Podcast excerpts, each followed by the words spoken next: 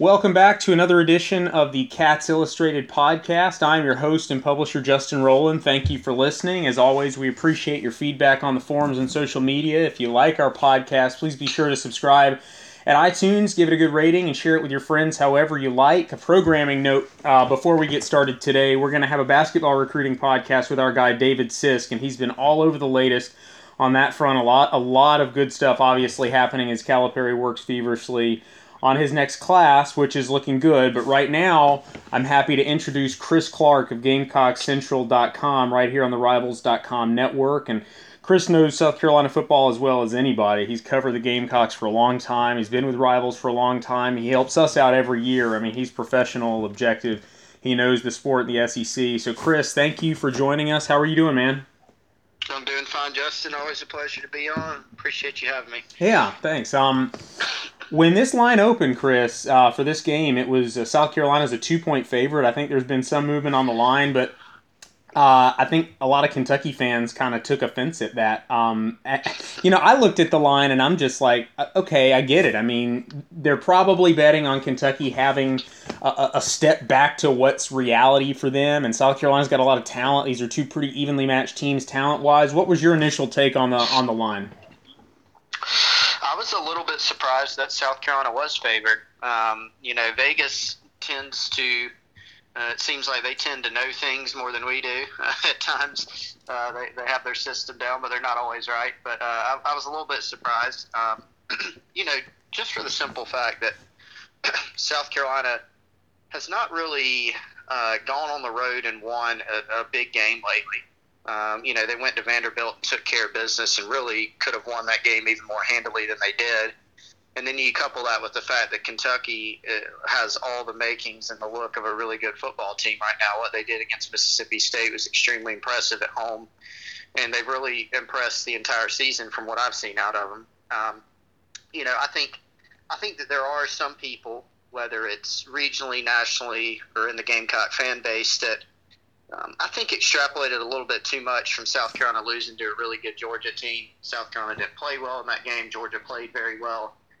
Gamecocks obviously didn't acquit themselves very well. Um, a close loss, I think people would have understood more. They didn't do that. They lost that game pretty handily. The second half, Georgia really dominated, and so um, I think people are just taking all those into account. Um, and I took, you know, taking some of them into account myself um, again, I, I, really thought that Kentucky would be favored with it being a night game. I didn't take, you know, the streak or any of that into account. I just look at the two teams, and like you said, Justin, I agree with you. They are pretty evenly matched, and with it being a road game, with how well Kentucky's playing right now, you know, I, I would have thought they'd been a slight favorite, um, but I still think it's a game that is probably going to be a close one that could that could sort of go either way.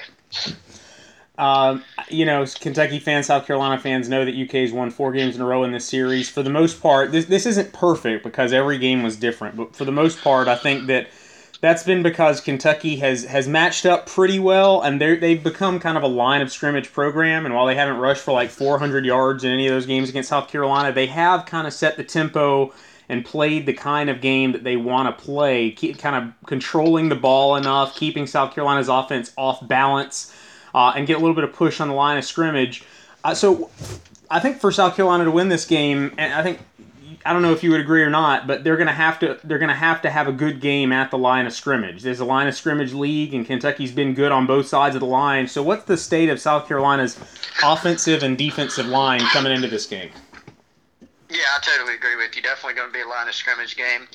Um, you know, it, has been interesting for the Gamecocks. Of course, they're in the position of having played three games, not four, so we don't have the benefit of, of taking the first third of the season. Really, we've taken a quarter of the season, and um, you know, to some degree, I still I still think we're learning a little bit about this team. Again, the Georgia game was one in which you know South Carolina's offensive line actually played pretty well in terms of protection and run blocking. It was really the backs, you know, that didn't do as good of a job. They they completely dominated Coastal Carolina in the run game. They dominated Vanderbilt on both sides of the football, which, to be quite honest, I, I didn't expect, especially with South Carolina's defensive line. Uh, Vanderbilt just had no answer against three or four man pressures and really couldn't get the, the run game going with any sort of consistency. I, I think Kentucky's offensive and defensive lines are, are far superior to what Vanderbilt put on the field, uh, to be quite honest. So that makes it a much bigger challenge. And then you've got, you know, Benny Snell, who's going to be maybe the best back that South Carolina's seen this season so far, one of the better ones that they will see. So, um, you know, in terms of how the lines have stacked up, look, the, offensive line, I mean, South Carolina returns a lot of experience there. That's a position the Gamecock fans have really been clamoring and, and hoping for um, improved play. And, and they so they moved some parts around um, with Donnell Stanley to center, Zach Bailey back to guard. You know, they've got some seniors there with, with Blake Camper at right tackle, and then Bailey, and then Dennis Daly and Sadarius Hutcherson, the right guards, the youngest one out there, but could could be the best one on the team in terms of just his upside and his potential. And they they blocked pretty well, and and they protected very very well as well. Um, and so they, they've given Jake Bentley time. Of course, they're doing some new things offensively in terms of philosophy, and those have helped. Defensively, you know, Javon Kinlaw was co-SEC Defensive Lineman of the Week last week. Uh, Vanderbilt had no answer for him. Um, he, he's a big physical presence. You know, they're missing DJ Wonnum, which is significant for them. Uh, he'll be out for a little while longer. They're starting Buck linebacker. But Bryson Allen Williams had a good game against Vandy. Uh, they're a little thin in terms of depth. Um, but I think some of the moves they've made, moving Keir Thomas out to end, playing Kobe Smith at defensive tackle alongside Javon Kinlaw, uh, really gave Vanderbilt a lot of trouble. And so that they'll certainly be in for a challenge against Kentucky. But um, I think that's why it's going to be key not to slog through, you know, a long game where Kentucky's offense is on the field a lot. I, I, I do think there's a concern about the depth but they feel they seem to feel pretty good about the starters there along the defensive line and the offensive line. I think they feel pretty good about as well. Certainly, we'll have a challenge with Josh Allen and all those other guys.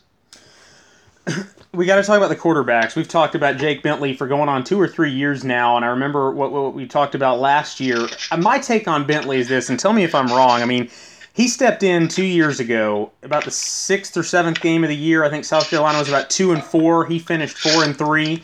And I think because he had some success as a freshman, everybody kind of kind of looked at him as well. He's part of this next big wave of elite SEC quarterbacks. And as some of the other guys, think about Nick Fitzgerald, you think about Drew Lock, some of the other guys have maybe gotten a little bit more national attention. I think outside the South Carolina fan and media bubble, uh, maybe Bentley started to become a little bit overlooked. So maybe the hype it started out really big for him, and then over time people have kind of forgotten about him a little bit, and I think that's a mistake. I mean, if I were buying shares on Bentley, I mean, I would be buying shares. I wouldn't be selling them because he's been very consistent accuracy wise, yardage wise this year. It seems like he's had a good season. Is that is that true? As and I mean, certainly. I mean, Jake, the coaching staff, you know, they'd be the first ones to say. I mean, have there been some plays they've left out? Like, sure. I mean, you know, that that's the case with any you go back and look at some of even some of the great quarterback seasons we've had in college football in the past several years. There have been a lot of them. I mean, whether you look at, I don't know, just first couple examples that came to mind were, you know, Deshaun Watson from Clemson. I, I watched him every year. He was at Clemson. Johnny Manziel at A and M. I mean, those guys made mistakes too. I mean, they, they had some mistakes. They threw some picks that were you know, untimely and things like that, but they were great. And and I'm not putting Bentley in, in the conversation with those guys. I'm just trying to illustrate the point that you know the quarterback mistakes, quarterback play is always magnified. I mean, he's he's one of the first guys that's blamed when things aren't going well. Um, you know, if he's playing well, he's one of the first ones that, that get the praise. And so I think this these offensive changes that South Carolina's made in terms of the philosophy, going a little bit faster, doing some more stuff in the RPO game, taking more shots downfield. Um, I think those have benefited him because that's what he's comfortable playing in terms of style. We know he can make the throws. Uh, he can operate the zone read game. They'll, they'll do that a little bit. Um, he can he can scramble out of trouble and extend plays. So I mean, look, he, has he had uh, you know just one of the best years in the country so far? I mean, I don't think you could say that, but they've only played three games, and I think uh, he's done what they've needed. Um, you know, you look at the Georgia game, that wasn't really a good game for anyone. A lot of people put blame on Jake Bentley because, again, he's the quarterback, but um, I think that was much more of a team loss than anything else. As far as the health status of South Carolina right now, you mentioned uh, the the starting buck linebacker is out, it's going to be out for a little while. What's the uh, the overall injury report for the Gamecocks besides that going into Saturday night? Yeah, Wonnum will be out. Um, or Trey Smith, who is uh, one of a uh, primary backup at receiver, who actually started a lot with Deebo Samuel out last season. He he actually has uh, a knee injury. It's sort of a, a unique knee injury that's just been it's a genetic thing that's been causing him a lot of pain. He'll actually have surgery, and so he'll be out not only for this game but the rest of the season. Um, you know, Eldridge Thompson was a guy. He's a backup linebacker, um, which South Carolina sort of thin there as well. He got banged up in the Vanderbilt game and was not mentioned today. Um, so I'm not sure what his status was. He, he left the game, looked to be in a lot of pain against Vanderbilt, and had a sling on his arm um, at the end of that game, and we haven't really received uh, any other update on that. So, not sure if he'll be available or not for the contest. But uh, other than that, they're, they're fairly healthy. I mean, Wonnum is the biggest loss, and then Ortre Smith is certainly a guy that uh, would have factor in at receiver with some with some backup snaps. So, you know, I think people going into this game think that Kentucky you know, we know what Kentucky's going to do. They're going to run the football. They're going to try to establish the run. They've had success running in the swamp. They had success running against Mississippi State.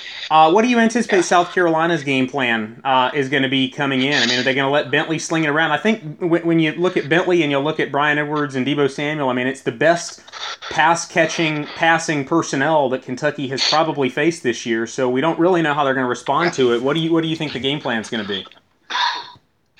Well, and, and I'd, I'd loop in, you know, Shi Smith is a guy that um, had a really good game against Vanderbilt, had an early touchdown catch, and is someone that they feel like they can get into some one-on-one situations, more attention being on Edwards and Samuel. And, you know, I think, Justin, that really, ideally, and, and I mean, this sort of sounds like coach speak, and this is something almost everybody wants to do, but really they're, they're going to want to be balanced. I mean, um, we've seen, uh, you know, going back to Kentucky's game against Mississippi State – Wildcats were able to just sort of tee off later in that game. I mean, Josh Allen um, was like a one man wrecking crew with just causing all sorts of penalties and getting to the quarterback.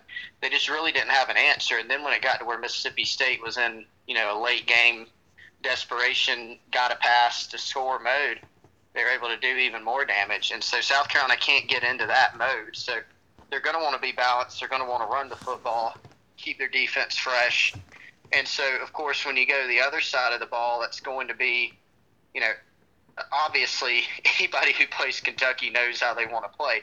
But so far, they've been very successful doing it, and that's what good teams do. So, South Carolina's task is going to be, you know, look, load up on the run, you know, play well up front, play with very good gap integrity, try to rally to the football, try to get Benny Snell down, and you know, make the quarterback pass the football. Um, now, certainly he could have some success in that regard. We know he's a runner. He can certainly run. They can do zone read stuff, but you got to pick your poison, and, and the one that they're going to try to to stop and find the antidote for is certainly Benny Snell. Now, easier said than done, but I think that'll be the game plan. You know, and offensively for South Carolina, again, uh, stay balanced. Try not to get in the third long situations when it's going to get loud in the stadium there in Lexington. Um, you know, try not to let Stoops bring his pressure packages with Josh Allen and those other guys on a very, very experienced secondary that probably doesn't get talked about enough as well. Chris, I want to ask you one or two more things, then I'll let you go. I appreciate you being so gracious with your time. Are there any younger players for South Carolina that have made an impact this year or that could make an impact on Saturday? Maybe Kentucky fans have not had a chance to see in past meetings? There are a couple that come to mind. I mean, one is going to be Shi Smith. I mean, he's he's just a sophomore this year. He played a pretty significant role as a freshman, but you'll see more of him because South Carolina will probably play more three receiver looks, or at least they have at, at, at many times this season. Um, you know, in terms of other guys offensively, you know, Kiel Pollard is not a younger guy. Uh, he's he's a junior. Uh, he was in Muschamp's first recruiting class, but um, he will play more. You know, Casey Crosby and Jacob August are going to be the first two tight ends, but Pollard will play a lot on special teams, and they'll put him in there as a pass catching threat at times too. He can play in the slot, can play as inline tight end. You'll probably see more of him. Um, you know, defensively, Jaycee Horn is certainly one. Uh, he's South Carolina's nickelback. He played a lot outside at corner when Rashad Fenton went down against Vanderbilt. He's he's fine and will return, you know, for the Kentucky game. But uh, Jaycee Horn is a former highly touted prospect out of Georgia who will be a starter in the nickel package. So uh, he's certainly another one to watch too, who uh, Kentucky fans have not seen so far. Very good, Chris. I guess the last thing that I'll ask. Um, Kentucky has a very senior laden team. It's an experienced team. I think that's one reason Mark Stoops was surprised that he had to kind of he said poke them to kind of refocus them after the Mississippi State win, and he said that was the first time that they've had that issue this season. Um, and I think it'll be interesting over the next couple of days to see how they respond, what kind of focus they bring in practice leading up to this game. What is the what's the leadership, the culture like, the, the, the leadership dynamics like in the South Carolina locker room, and how does it seem like Muschamp has has been pleased or not pleased with how they've approached preparation and just the mental side of the game, those intangibles that are so important? I think he's pleased. He, he talked about that some actually this Tuesday press conference in terms of just you know, he was talking about Javon Kinlaw and said, you know, that when he saw him Sunday after the Vanderbilt game, I mean, Kinlaw had an amazing game. I mean, he had multiple tackles for loss, two sacks, batted down a pass. I mean, he was just all over the place. And, uh, you know, Muschamp said instead of just congratulating, I mean, they take sort of the so what, now what mentality, you know, and um, again, another sort of coach speak phrase, but something that they, they say a lot players say. I mean, they say so what now what, and they talk about how every game's a season, and, and that's something that a lot of people say. But they try to really take the mentality of you know when they lost to Georgia, flush it, move on, on to the next game. Try to see what you can correct, move on. You know, you beat Vanderbilt. It was a, it was a it was a very good, convincing win, but you know, flush it and move on to the next one. So, you know, and, and it came up you know, do you talk to your team about the streak that Kentucky has as some sort of motivation or revenge factor? And he said, no, you know, we really don't. You just go back to, you know, how you prepare. And so, look, do, do these players, are, are they aware of the streak? Absolutely. And if that can give them a little extra juice in terms of their individual preparation, then so be it. But we both know, Justin, I mean, when these teams get on the field, uh, they're going to play hard to, to win the 2018 football game. You know, you're not a receiver's not going to catch a pass and and while he's trying to focus on the football, he's not thinking about what happened in 2015 or, or something of that nature. I mean, you go out there, all that sort of gets flushed as soon as the game starts and you get in between the lines. So um, I, I think that's the mentality they've taken. They've had some some highs this season and they've had some lows already with the with the Georgia performance. It wasn't what they expected, but uh, I think everybody recognizes on all sides uh, that this is a big game and a big opportunity, and that they just have to go out, try to prepare, and uh, play the best that they can because they'll need to to win. Chris, I really appreciate your time. Thanks for joining us, man. All right, Justin. Great seeing. That was Chris Clark of GamecockCentral.com. I wanted to thank him for coming on. I do have a few additional notes on this edition of the Cats Illustrated podcast. While you're listening, I got to pause and tell you about something that might have a lot of interest uh, to, uh, to you. It might be of interest if you're looking for a new home or even thinking about it. If you talk to your significant other about it at any point in the last few weeks, months, or even years, if you need to relocate, upgrade, downgrade, change your scenery, change your neighbors, whatever.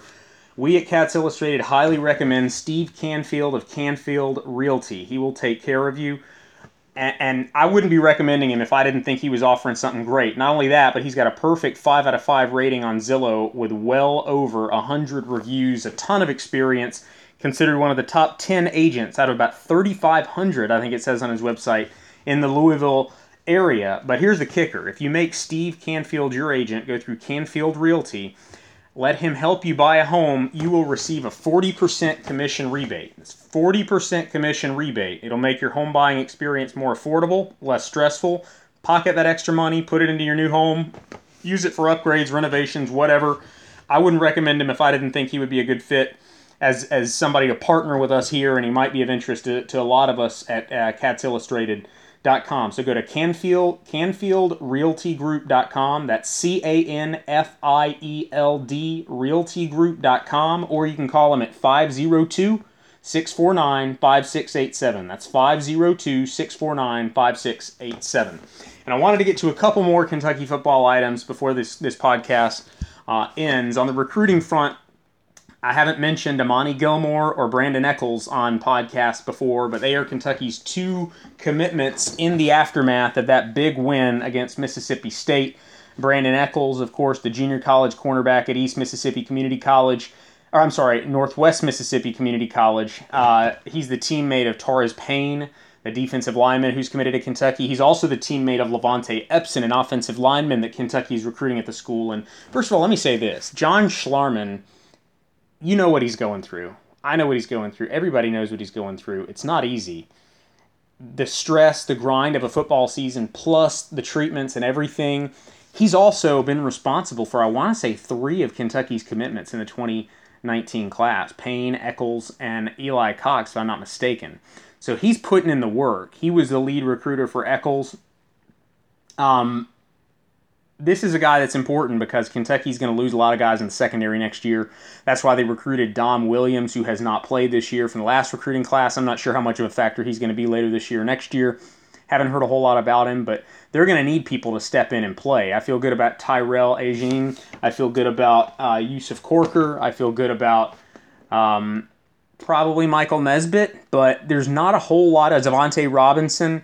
Um, there's not a whole lot of depth there. So if Brandon Echols could come in and play, um, that would that would go a long way towards helping next year's depth in the secondary. And then Amani Gilmore just seems like a perfect fit uh, for what Kentucky was looking for. When Nick Scalzo committed, I was hearing that it was possible that Kentucky could bring on a second quarterback, but they weren't 100% sure. Then when the job went to Terry Wilson, and I think it's kind of become clear that, that it wouldn't be a shock if Kentucky loses either Danny Clark or Gunnar Hoke after this season. Uh, they're going to need to bring in a second quarterback for depth and just to give themselves a better chance of having a, a quality SEC quality quarterback, assuming anything were to happen to Terry Wilson. But Gilmore is just a perfect fit. I mean, he complements Scalzo. Scalzo is more of a passer. Gilmore is more of a runner right now.